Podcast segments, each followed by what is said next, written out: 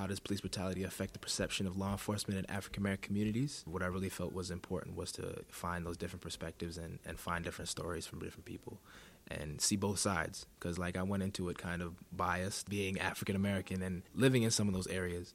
I felt that I needed to see, I needed to talk to law enforcement and see how they felt about it. So, what I decided to do was I went out to Southeast DC and I interviewed police officers in the area. I interviewed college students, people who lived there for like 20 odd years. And uh, I just saw their perspectives on how they feel about the their law enforcement in their neighborhood. How do people in the neighborhood perceive them? Ever since I could remember, it was just it was always I sit in a classroom and uh, I'm told what to think. Like I'm told this was going to be on a test, and I'm told that this is how I'm supposed to do this, and this is what I have to learn. I got to learn, teach myself and research myself and actually find something that I was passionate about and that I cared about so much that it made me find my own way and how I learn.